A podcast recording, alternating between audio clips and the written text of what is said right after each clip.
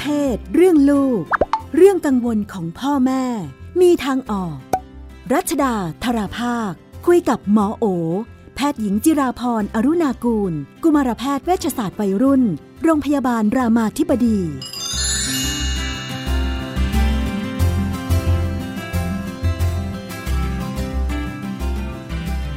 ในช่วงเรื่องเพศเรื่องลูกเราก็อยู่กับคุณหมอโอนะคะ สวัสดีค่ะ ค่ะ สวัสดีค่ะพี่นุ่นสวัสดีท่านผู้ฟังค่ะ ค่ะ วันนี้ก็มาพบกับประเด็นปัญหาของครอบครัว บอกว่าครอบครัวนี้มีลูกสาวนะคะ อายุ 11อ้วนมาตั้งแต่เด็ก ๆ แล้วนะคะ ตอนนี้เริ่มจะเป็นวัยรุ่นแล้ว รู้สึกว่าลูกเริ่มจะกังวลเรื่องความสวยความงามนะคะ แต่ว่าดูเหมือนพยายามลดน้ำหนักทำไมยิ่งลดเหมือนยิ่งกิน อืม ตอนนี้ก็เลยมาปรึกษาว่าลูกมาปรึกษาว่า กินยาลดความอ้วนได้ไหม เห็นเพื่อนเขาสนใจกินกัน ยาลดความอ้วนสำหรับเด็กอายุสิบเอ็ดได้ไหม แล้วก็ค่ะทำยังไงดีเป็นอะไรที่ทำให้ลูกไม่สามารถลดน้ำหนักได้ อย่างเป็นเรื่องเป็นราวอืมค่ะ ก็อันดับแรกคืออ่ายาลดความอ้วนสำหรับเด็ก11ขวบไม่แนะนำนะคะ คืออ่ายาลดความอ้วนเนี่ยเอาจริงคือมีหลายสูตรหลายแขนงมาก แต่ว่าอ่า สำหรับเด็กที่กำลังหนึ่งคือเป็นวัยที่กำลังเจริญเติบโตนะคะสองคือเป็นวัยที่สมองเนี่ยกำลังมีการแบบปรับเส้นใยประสาทอะไรมากมายเลยเนี่ย ไม่แนะนำเลยนะคะ แล้วก็อาจจะมีผลเสียมากกว่าผลดี ทีนี้อ่าการลดความอ้วนจริงๆเนี่ยเราก็เริ่มจากหลักการง่ายๆก่อนก็คือ กินให้น้อยกว่าใช้นะคะนั้นก็จะทำได้ก็คือสองอย่างก็คือลด สิ่งที่อาจจะกินแล้วเกินไป เช่น บางทีเด็กวัยรุ่นก็ชอบเนี่ยค่ะ พวกอของหวานขนมถุงๆขนมขบเคี้ยวต่างๆอันนี้ลองมองสิ่งเหล่านี้ดูหน่อยว่า เอ๊ะ อันเนี้ยมันเยอะไปไหมนะคะ หรือปริมาณอาหาร กับอีกอันหนึงก็คืออใช้ให้มากขึ้น การใช้ให้มากขึ้นก็คือการที่ออกกำลังกายอ่าหรือพยายามใช้พลังงานนะคะในแต่ละวันให้มากขึ้น อันเนี้ยก็จะเป็นวิธี ที่จะช่วยทำให้น้ำหนักลดลงได้นะคะ ก็ให้ลูกเริ่มทำวิธีเหล่านี้ก่อนนะคะ ถ้าอยากจะลดน้ำหนักแล้วก็อีกอันหนึงคือ ถ้าเขาไม่ได้น้ำหนักเยอะมากเนี่ยค่ะ บางทีเนี่ยบอกลูกว่าเดี๋ยวพอเริ่มสูงสิบเอ็ดขวบเนี่ยอาจจะเป็นวัยที่แบบ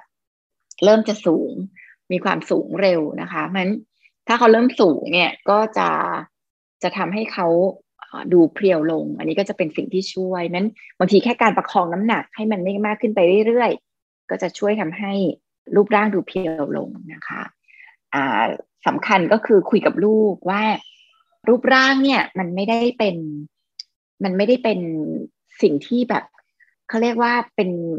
ปัจจัยสำคัญของการมีความสุขหรือการประสบความสำเร็จของคนนะคะ คือรูปร่างอาจจะเป็นสิ่งที่ คนบางกลุ่มให้คุณค่าเนาะแต่ว่าจริงๆ ถ้าเราดูกันจริง ๆ เนี่ย มันไม่ใช่เรื่องที่เป็นอ่าเรื่อง มันไม่ใช่เรื่องที่เป็นเรื่องหลัก ที่ทำให้แต่ละคนประสบความสำเร็จหรือมีความสุขนั้น ก็ทำให้ลูกสำคัญคืออย่าโฟกัสที่รูปร่างโฟกัสที่เรื่องของสุขภาพทำยังไงที่เราจะแบบเป็นคนที่มีสุขภาพดีทำยังไงที่เราจะแบบ เออแบบ ไม่ต้องรูปร่างดีแต่เป็นคนสุขภาพดี อันนี้สำคัญ ค่ะออนอกจาก ตามคลินิกลดความอ้วนอะไรอย่างเงี้ย บางที่เหมือนเขาใช้วิธีเรื่องการปรับอาหารการกินอะไรอย่างเงี้ยถ้าอย่างนี้ได้ไหม ได้ค่ะก็คือมันก็คือจะเป็นเรื่องของการลดตัวอาอาหารนะคะ ที่อาจจะเป็นอาหารที่เป็นส่วนเกินเนาะเช่นของทอดของมันนะคะ ก็ไปไปปรับเปลี่ยนเขาเรียกว่า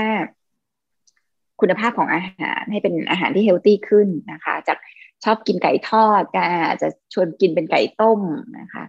ชอบกินแบบของทอดของมันอย่างเงี้ย ก็อาจจะเป็นนึ่งเป็นอะไรที่มากขึ้น พวกเนี้ยก็จะช่วยในการที่ทำให้แบบสุขภาพแข็งแรงขึ้นนะคะหรือน้ำหนักอาจจะลดลงได้ในคนที่น้ำหนักเกิน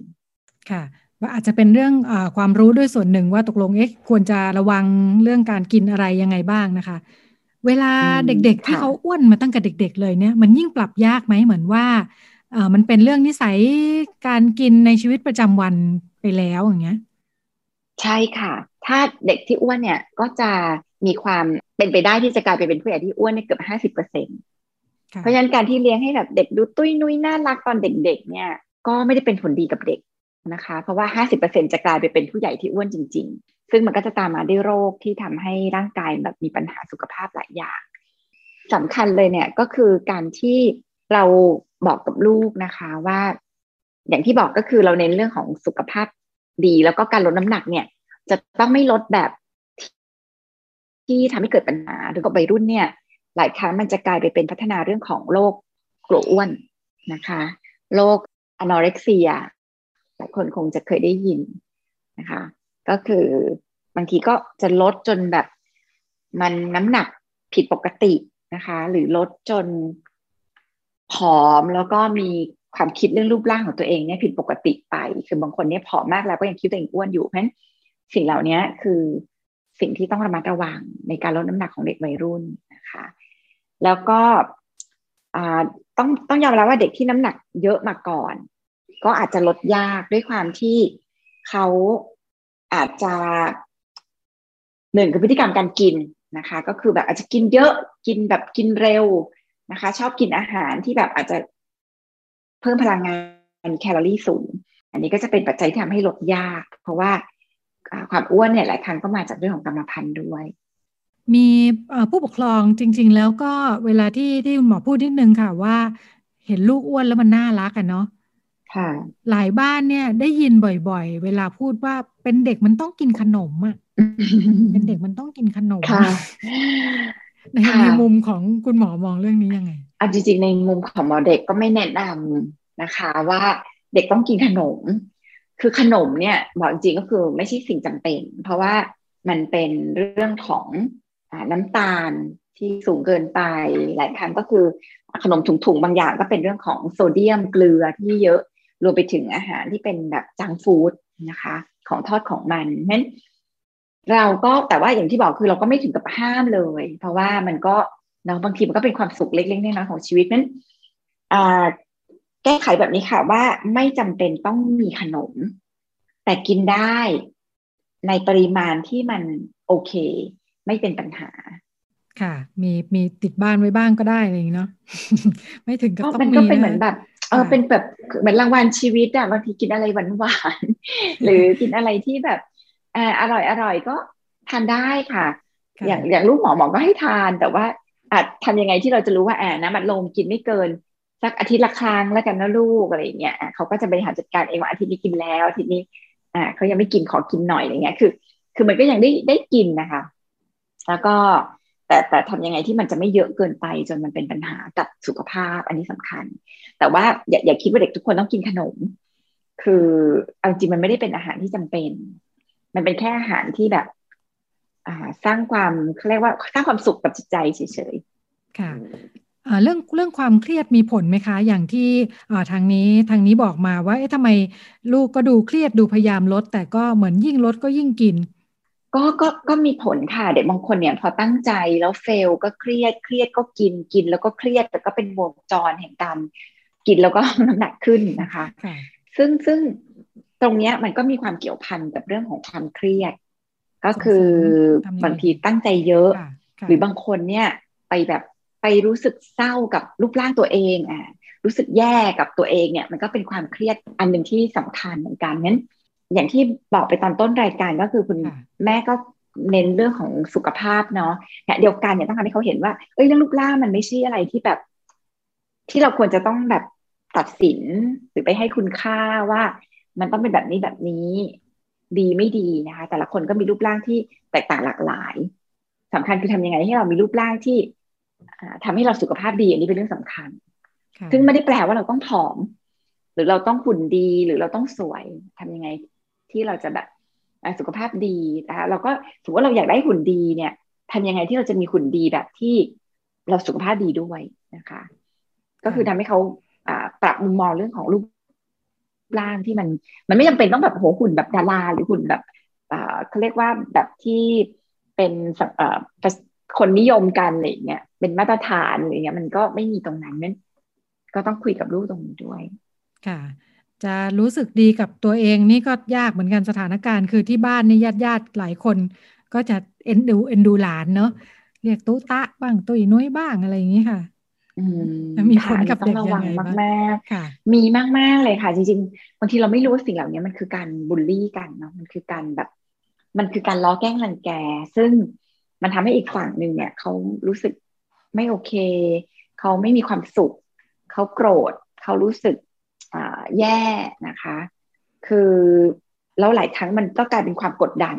ทำให้รู้สึกว่า ฉันจะต้องผอมให้ได้ ฉันต้องแบบไม่ให้ใครมาเรียกฉันแบบนี้อีกแล้วหลายครั้งคือความเครียดหลายครั้งมันกลายเป็นพัฒนาไปเป็นความกดดันกลายเป็นความเศร้าทำไมฉันแย่แบบนี้ทำไมฉันไม่เกิดมาแบบหุ่นดีอย่างเขาบ้างโหมันจะกลายเป็นโหเป็นปัญหาทางสุขภาพจิตอื่นๆ มันซึมเศร้าเป็นอะไรได้เพราะการเรียกแบบนี้ค่ะ ไม่ได้เป็นประโยชน์อะไรกับใคร ไม่ได้เป็นประโยชน์ตัวเด็ก เด็กอาจจะมีความสึกฮึดอยากจะลดน้ำหนักแต่มันก็ทำไปด้วยความเครียดกดดันแล้วมันสุดท้ายทำให้กันลดน้ำหนักตรงนั้นเนี่ยไม่ประสบความสำเร็จด้วยซ้ำเพราะเครียดไปก็กินไป อย่างที่คุยในตอนแรกนั้นก็แนะนำว่าให้เลิกนะคะ ไม่มีความจำเป็นไม่เป็นผลดีกับเด็ก แล้วก็เราไม่มีหน้าที่ที่เป็นผู้ใหญ่ที่ไปสนุกบนความทุกข์ของเด็กเนาะซึ่งนั่นก็ไม่ได้เป็นผลดีกับกับกับลูกหลานเราจริง ๆ นั้นก็ แนะนำว่าควรจะควรจะหยุดเรียกเขาด้วยสรรพนาม หรือคำเรียกที่ไม่ไม่เป็นการเคารพกัน หรือทำให้เกิดการบูลลี่กัน ค่ะ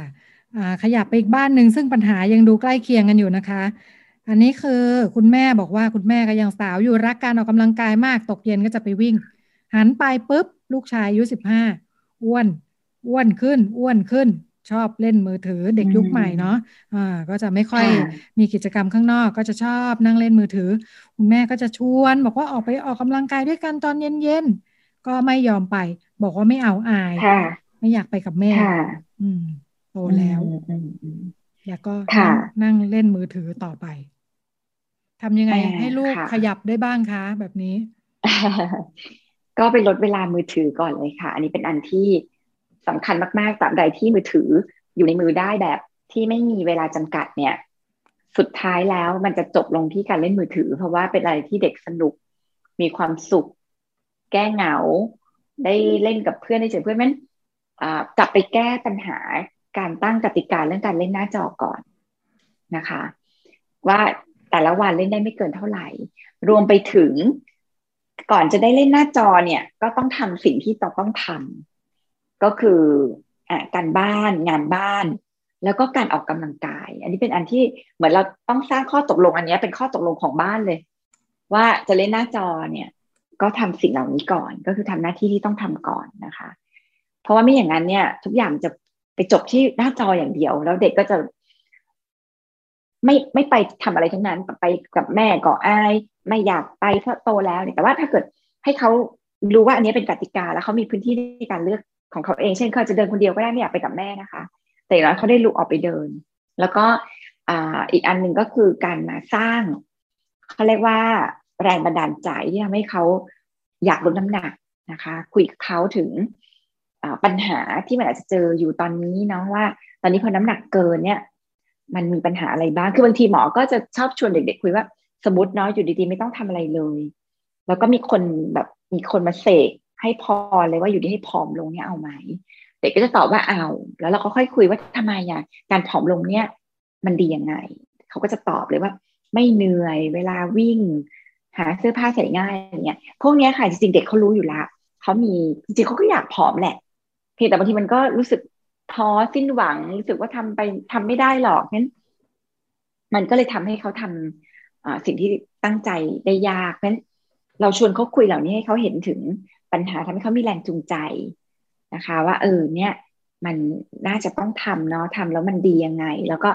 ทำให้เขาเห็นแผนอ่าทำยังไงได้บ้าง อาจจะเริ่มจากวันไหนออกกำลังกาย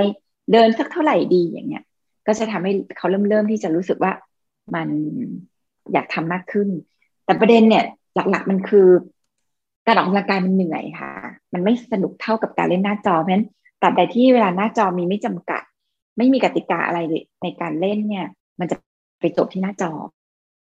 ให้แม่ชวนยังไงก็ไม่ไป เพราะมันสนุกไม่เท่า อายุสิบห้าแล้วนี่ยังไหวไหมคะเนี่ย ในแง่ของการตั้งกฎกติกาแบบนี้ ไหวค่ะ ยังไงก็ไหวยังไงก็เป็นเรื่องที่เราต้องซีเรียสคุยกัน ประเด็นคือพ่อแม่เนี่ย ชอบคิดว่า ลูกเป็นคนตัดสินใจว่าลูกจะเล่นนานเท่าไหร่ แล้วก็คิดว่า การเล่นหน้าจอเนี่ย เด็กก็เป็นคนคุมตัวเอง เราก็ใช้ปากพูดไปเรื่อยทำไมยังไม่เลิกอีกอะไรเงี้ยซึ่งจริงแล้วเนี่ยเป็นสิ่งที่เด็กทำได้ยากมาก เพราะว่าสมองของเขาเนี่ยเป็นสมองโดยเฉพาะวัยรุ่นตอนกลางเนี่ยเป็นสมองของการใช้สมองส่วนอารมณ์ทำงานเป็นหลักเพราะอะไรที่สนุกอะไรที่มีความสุขอะไรที่ฟินเนี่ยเขาก็จะอยากทำมันก่อนเขาก็จะอยากทำมันมากกว่าที่จะไปใช้สมองส่วนเหตุผล ซึ่งมันยังพัฒนาได้ไม่ดีในช่วงวัยรุ่นตอนกลางเพราะฉะนั้น สมองส่วนเหตุผลควบคุมตนเองเนี่ย เป็นอะไรที่พ่อแม่ต้องเข้ามาช่วยเพราะฉะนั้นก็แนะนำว่ายังไงก็ยังต้องสร้างกติกากับลูก อย่าคิดว่าสายเกินไปเพราะถ้าเกิดพ่อแม่คิดว่าสายเกินไปเนี่ยแปลว่าเราทำอะไรไม่ได้อีกแล้วหลังจากนั้นจริง ๆ ถ้าถ้า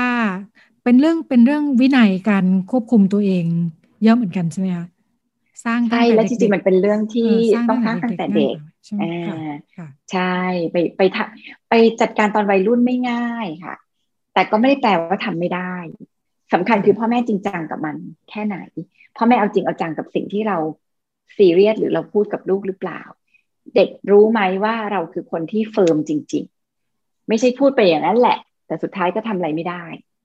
จัดการอะไรไม่เห็นได้เลยอย่างเงี้ยอันเนี้ยเด็กก็จะเชื่อถือเราลดลงเรื่อยๆเขาก็จะเห็นว่ากติกานี้ก็คือกฎ ของฉันเอง เพราะว่าแม่ก็ทำอะไรไม่ได้หรอกอ่าอันนี้ต้องกลับมาคุยกันถึงเหตุผลว่าทำไมเราถึงกังวลเรื่องนี้ เราเป็นห่วงอะไรเขาเราอยากให้มันปรับเปลี่ยนไปเป็นยังไงบ้าง อันนี้ก็เป็นเรื่องที่ยังต้องคุยกับลูกค่ะ มีคนบอกว่าเราเนี่ยชอบเลี้ยงดูลูกหลานกันแบบปล่อยให้ สบายสบายชิวๆตอนช่วงเด็กๆอะเพราะรู้สึกว่าแบบเป็นเด็ก ๆ ก็ก็ให้สบายๆเนาะใช่แล้วเราก็มักจะมาพยายามควบคุมสร้างวินัยกันตอนเขาเป็นวัยรุ่นตอนเขาเป็นวัยรุ่นใช่จริงๆแล้วต้องทำสิ่งที่กลับกันก็คือสร้างตั้งแต่เด็ก ให้เขารู้จักที่จะควบคุมตัวเอง รู้หน้าที่รู้ว่าอะไรต้องทำรู้ว่ากติกาคืออะไรสามารถหยุดตัวเองกับสิ่งที่กำลังสนุกกับสิ่งที่กำลัง มีความสุข แต่ว่าลุกขึ้นมาทำสิ่งที่ต้องทำเนี่ยอันนี้เป็นสิ่งที่จะฝึกได้ง่าย ๆ มาก ตอนที่เขายังเด็ก แต่ว่าถ้ามาฝึกตอนวัยรุ่นก็จะเหนื่อยเยอะ เพราะว่าส่วนหนึ่งมันก็กลายเป็นสมองส่วนลักษณะนิสัยของเขาไปแล้วนะคะค่ะอีกอันหนึ่งก็คือ พอความสัมพันธ์หลายครั้งกับลูกวัยรุ่นเนี่ย มันก็มีความสัมพันธ์ที่มันอาจจะแบบหลายบ้านมันก็ไม่ลงรอยนะแม่วัยทองลูกวัยรุ่น ว่ากันไปว่ากันมาใช้อารมณ์ใส่กันงั้นบางทีมันก็ไม่ง่ายที่จะมาตั้งกติกาอะไรกันในขณะที่ความสัมพันธ์ยังไม่ดีงั้นการฝึกตั้งแต่เด็กเนี่ยจะดีกว่า เป็นสิ่งที่สวนสวนทางกับความเคยชินของการดูแลลูกหลานอยู่พอสมควรนะคะ อย่างที่บอกเลยเรามักจะรู้สึกว่า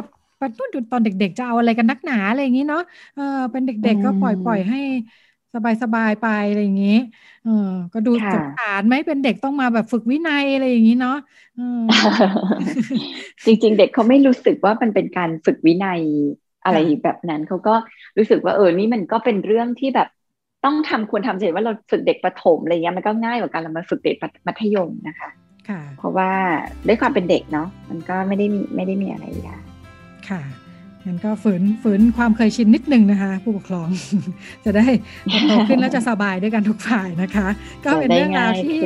ค่ะนำมาฝากกันในช่วงเรื่องเพศเรื่องลูกนะคะ แล้วก็ดิฉันกับคุณหมอโอลาคุณผู้ฟังไปแล้วค่ะ วันนี้หมดเวลาแล้วพบกันใหม่สัปดาห์หน้า สวัสดีค่ะ ค่ะ สวัสดีค่ะ